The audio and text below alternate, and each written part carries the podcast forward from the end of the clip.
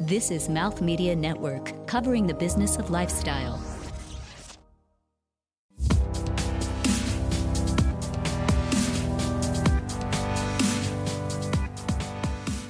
Election night 2018 didn't really provide a story of a dramatic blue wave or tsunami or even really a massive splash of drama. But it was still a really big night for Democrats who took over control of the U.S. House of Representatives and Congress, marking the end of a Republican legislative agenda and the beginning of an era of accountability for President Trump. Democrats feared early on that a handful of Senate races foretold a night of gloom. Pretty much Amy McGrath losing in Kentucky, the mayor of Tallahassee, Andrew Gillum, underperforming his polls in Florida, and Senator Joe Donnelly losing a Senate race in Indiana really informed a vision of the evening that could have gone a different way. Republicans ultimately kept control of the Senate, but as election results kept coming in, things quickly turned around for Democrats in the main arena, the House, where they didn't smash expectations or shock the world with an electoral rock show, but they did win a lot of races and took control of the chamber, anointing Nancy Pelosi to be the Speaker, most likely, yet again. Democrats also gained ground in key governor races and state legislatures throughout the country, ultimately implying that this is bigger than just Congress. These races are bigger than any one president or any one personality. Americans not only cared about races up and down the ticket, even smaller races for seats that you or I may have never heard of, but it also underscored that Americans were willing to show up. Midterm elections tend to be a little bit sleepy, but this record level turnout in districts across the country is an incredible feat, not just for our democratic process, but for the makeup and identity of several issues affecting Americans every day. Today, on American Enough, what do the elections actually mean for the issues that impact you or I?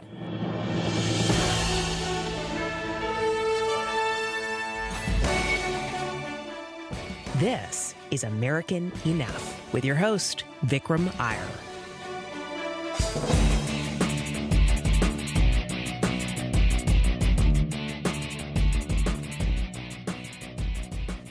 First, let's start with immigration.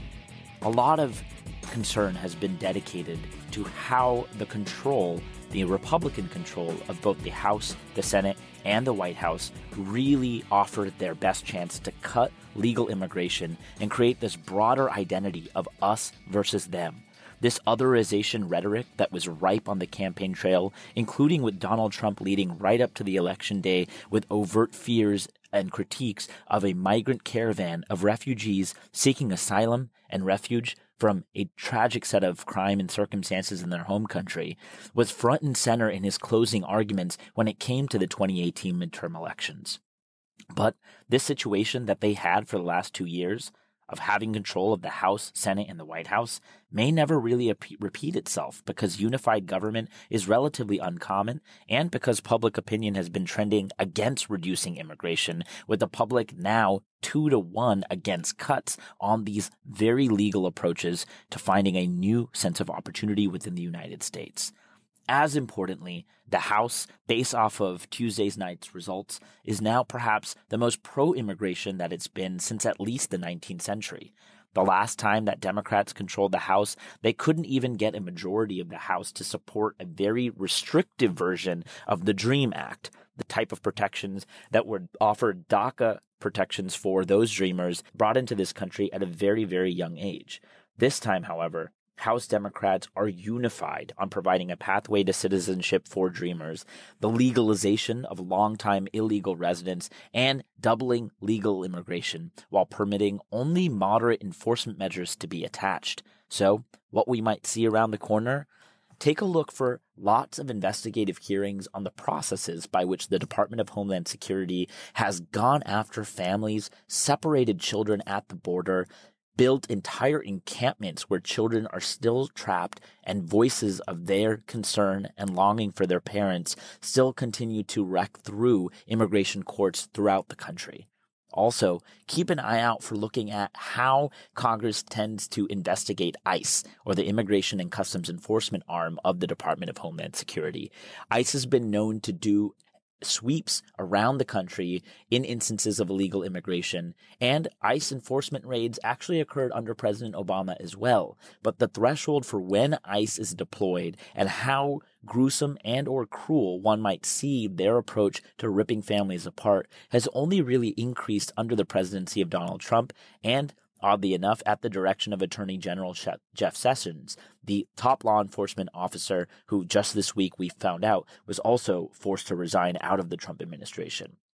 All of that will maintain a very, very critical eye from a Democrat controlled Congress, both in terms of understanding how the Trump administration used taxpayer dollars to advance an otherization attempt and a more nativist attempt of immigration policy in this country, but also to quell any broader concerns that Americans might have every day that simply because of where they come from or the color of their skin, that they are no longer fit or safe to lead their lives in this country. With Democrats now in control in the House, an early 2019 vote is expected on the DREAM Act or similar legislation to provide a path to citizenship for those dreamers. But there's still no clear path to a comprehensive package of immigration policies or reforms, with the Trump administration fixating on everything from cutting away advanced processing times for H 1B visas to detention facilities to H 4 visas for spouses of high skilled workers that come to this country. The appetite for having robust immigration policy couldn't be higher in this country. And yet, with a divided Congress, with Democrats in the House and a Senate majority of Republicans, that path seems just as challenging as it was, surprisingly, even when the Republicans had all three chambers the House, the Senate, and the White House. Additionally, on immigration, it'd be important to monitor what goes on at the Department of Justice. Even though Attorney General Jeff Sessions was just let go and fired at the behest of President Trump not loving his dealings with the Robert Mueller, FBI, Russia, Witchgate, no collusion investigation, the fact remains that Jeff Sessions was considered one of the most effective cabinet members for the president that would enact his policy wishes when it came to immigration. Everything from enforcement at the border, creating the tragic and cruel family separation down there, and making sure that ICE had its resources, that DACA lawsuits that were pushed back upon by groups like the ACLU had their day in court, all at the behest of the AG, and Mr. Jeff Sessions himself. So, with a new interim appointment of an acting attorney general and the subsequent permanent appointment subject to Senate confirmation of a new attorney general, how the DOJ continues to push the concept of a country that is defined not by our immigrants and a diverse tapestry of who we are, but rather nativist nationalist policies remains to be clarified on the heels of this election outcome. Separately, the very concept of cybersecurity and election integrity is top of mind for anyone that cast a ballot in this election. It's one thing to talk about whether or not President Trump colluded with the Russians. It's another thing to deny whole hog numerous intelligence agencies that verify that different rogue actors of disparate state entities have been and continue to meddle in our elections. Federal policymakers have continued to raise concerns about the integrity of the U.S. election system in this face of growing cyber threats and online misinformation and foreign interference. So, bipartisan legislation in Congress to increase funding to bolster the cyber defenses of state election programs have emerged during the current Congress, but they've been stalled. Democrats are expected to renew the push on this issue ahead of the 2020 presidential election. And so, with Democrats in the majority in the House, there'll be a lot more appetite for a deep dive look at how election meddling can take place and what the United States can do about it. Certainly, there has been a glimmer of bipartisan hope when President Trump, in a press conference just this week, and indicated that he would be very willing to work with Democrats when it came to rules around social media and rules around election interferences that might be in some way prompted on the backs of social media platforms. So perhaps the notion of looking at the integrity of how we elect our leaders in this republic will see some bipartisan line between the two. Moreover, and separately on some level altogether, Another key issue that will be worth watching in our country is how Americans actually value their privacy. Countless times, you or I have scrolled through the terms and services agreements for apps like Uber or getting groceries online through Postmates or even making sure that we we're up to speed with the latest iTunes uh, terms and services when we download the greatest app. Usually this involves us flicking down and scrolling to the very end and clicking the box that we agree without really understanding how that data might be used. But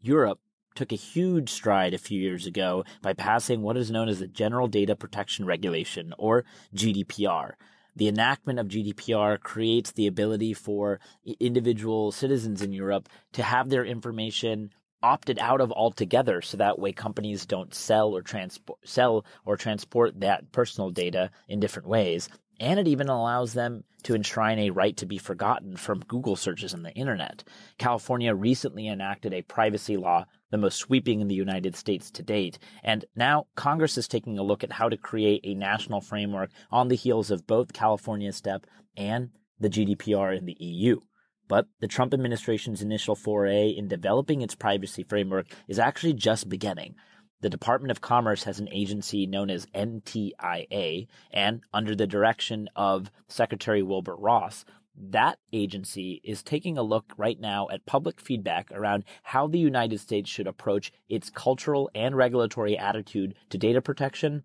in an era in which consumers are giving their data away willy nilly. The inauguration of a new Democratic facing House will undoubtedly create overtures of consumer protection and consumer privacy advocates that push and nudge members of Congress to take these situations and these scenarios seriously, where everything from a data breach one day to hacking of information the next can continuously and routinely compromise not just the personally identifiable information for you or I, but also the integrity of cyber systems protecting amazing and top rated American brands. The incoming House Energy and Commerce Committee chairman, Frank Pallone, a Democrat from New Jersey, has actually indicated that he wants to prioritize privacy. On the Senate side, the current Senate Commerce Committee chairman, a gentleman named John Thune, a Republican from South Dakota, actually has to give up his chairmanship after this election and the new Congress coming in, but he'll hand his gavel over to a senator from Mississippi, also a Republican, named Roger Wicker regardless of who has their posts at the helm of each of these congressional committees, one thing remains clear. The new Congress is going in with a new mandate, resoundingly to examine how privacy is protected, maintained, and nurtured as a policy and cultural principle within the United States. While this won't be easy to tackle, and numerous technology companies, trade associations, and points of view will have to be reconciled in this debate, take a look for Congress to play an active role in convening these conversations in parallel to the Trump's Commerce Department. Looking separately and aside from privacy issues, a huge issue that Congress is poised to engage in is infrastructure legislation. America loves its shovel ready projects, the ability to put construction workers back to work, and the ability to breathe new life and new oxygen into our, our roads, tunnels, bridges, the actual guts of the American infrastructure and economy that allow us to transport goods and make sure that people are safe while they're doing it infrastructure legislation actually never got off the ground during the current Congress, and there have been mounting concerns about how much money we're spending as a country and growing deficits and national debt that Trump's tax package will undoubtedly induce. But for the next Congress, this does seem to be top of mind. We've already heard from Nancy Pelosi that House Democrats will introduce an infrastructure package, and President Trump has long indicated his interest in passing one as well. So while the spirit of bipartisanship may be alive and kicking when it comes to infrastructure, or even when it comes to issues around privacy, it's a little bit of a different tune when it comes to trade. America has long focused on its role as a booming economy, but because of different agreements that we've established throughout the world, President Trump has made it a campaign promise and an administration goal to continue to renegotiate various trade deals to make sure that, in his words, Americans are prioritized first. Because the U.S. trade representative on behalf of Trump has a close working relationship with groups like organized laborers and worker advocacy groups, and regular, con- regularly consulted them throughout their negotiations, the final deal is expected to pass with bipartisan support However, Democrats could use the leverage of their new majority status to seek some changes on the deal's implementing legislation to toughen labor standards and the agreement's enforceability. So, all in all, when it comes to issues of privacy, when it comes to issues of trade, when it comes to issues of infrastructure, it looks like there may be broad alignment in terms of how this new Congress even chooses to simply work on issues alongside this administration. And for those that are looking to make sure that their farms are protected in this country, or that their roads and bridges are protected in this country, or even the way that they protect their identity in this country online, there's a lot to be desired and hopeful in terms of how the makeup of the new Congress impacts the identity of these issues in the United States. But when you reflect on key issues dividing us, things like immigration and the ruthless and thuggish approach that the administration has taken to go after children and families. If you think about issues that are germane to how the integrity of our republic has been skirted as a responsibility of this administration, but all too often been confounded with an FBI Robert Mueller Russia investigation alone. That is where we're going to see a lot of change in focus under this new Democratic caucus, specifically in an attempt to understand, analyze, and figure out how the administration is operating, why it's making the decisions that it is, and focusing on ways in which we can create an adequate constitutional check on the overt and apparent abuse of power that we hear from the Oval Office day in and day out. That being said, it is important to recognize the following. Regardless of where your politics are, having one chamber go to the Democrats, another chamber to the Republicans, and a president whose politics and policies are in some respects unknown, but his temperament is very clear, creates the exact kind of tension that our founding fathers exhibited in their founding documents of this country. The aspect of having a debate, a spirited dialogue, and a deliberative process in which there can be pulls and tensions, not just on the policy, but the way that the presidency assumes its nature of power having that check and balance, some would argue, creates inertia and slows down a bureaucratic process of Washington. But having that check and balance is frankly who we are. If Democrats come in and they aren't fighting for the issues that you care about or taking the stances that you care about, at least you can know at the end of the day that having these disparate chambers, having this swing wave election in the in the way that the midterms went down, consistent with prior patterns in American history, go to show that the way that we reclaim our hope, our identity, your issues is by turning out, it is by being heard, and it is by voting. Ultimately, the 2020 presidential dynamics will be a huge marker for how members of Congress uh, after this new election actually engage on these issues. We can expect to see members of Congress pushing forward bills they know the president will never sign or will never pass simply to start messaging their own attitudes and their own ideologies that narrative of kicking up a conversation, even if that bill or legislation or policy or regulation doesn't go anywhere, is as core to our democratic process as voting itself. So you can look forward to discourse in America. It may not be easy again. It may still continue to not look civil anymore, but we can create anchors on where we want to be and bend that long arc of conversation and history, hopefully towards justice. Ultimately, though, no matter who makes up our members of Congress, we have to remember one very critical aspect of what it means to be an American. Just this morning, a gunman killed another 12 victims senselessly in Thousand Oaks, California. And our question as a nation is not just about who's in Congress or who won which offices by what margin and what does this horse race mean for 2020 ballots. That would be misguided. What this conversation really is about is how are we going to stand up for our fellow Americans who all too often get gunned down in churches, in bars, at concerts? How are we going to stand up for Americans that extend beyond just the special interests of a limited few? Also today, Associate Justice of the Supreme Court Ruth Bader Ginsburg, if in any circumstance her health continues to ail her and takes her out of commission from presiding on the high bench, then that would create yet another Supreme Court opening for this presidency to appoint. Each of these issues, whether it's gun rights in America, whether it's the balance of the courts in America, whether it's immigration battles, privacy battles, trade battles, all of them are a commentary and a reflection of who we want to be as a people. Do we want to stand for a community that's inclusive, that's safe, that allows women to choose how they treat their bodies, that provides access to reproductive health, that creates equal protection under the law and doesn't seek to actively disenfranchise voters? Or Do we want to choose a country that is reminiscent of a dog whistle to the quote unquote good old days, where a certain few that seem a certain type of American enough continue to have their views advance in this country out of a fear or a concern of what it looks like to change. This podcast is not here to give you an answer or prescription, but it does focus on one resounding theme that's resonant across all of these issues.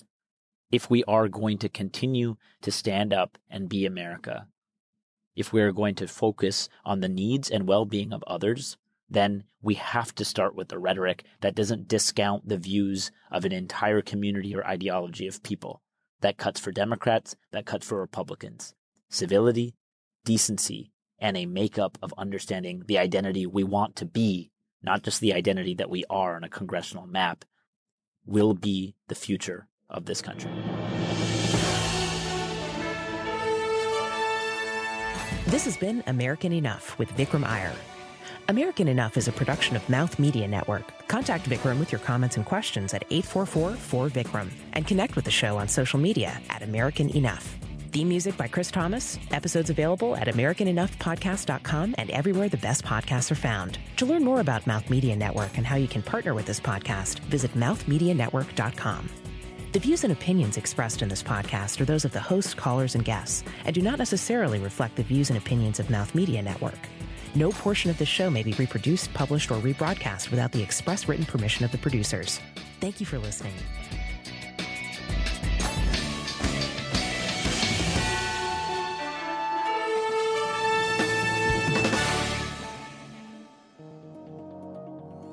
This is Mouth Media Network, covering the business of lifestyle.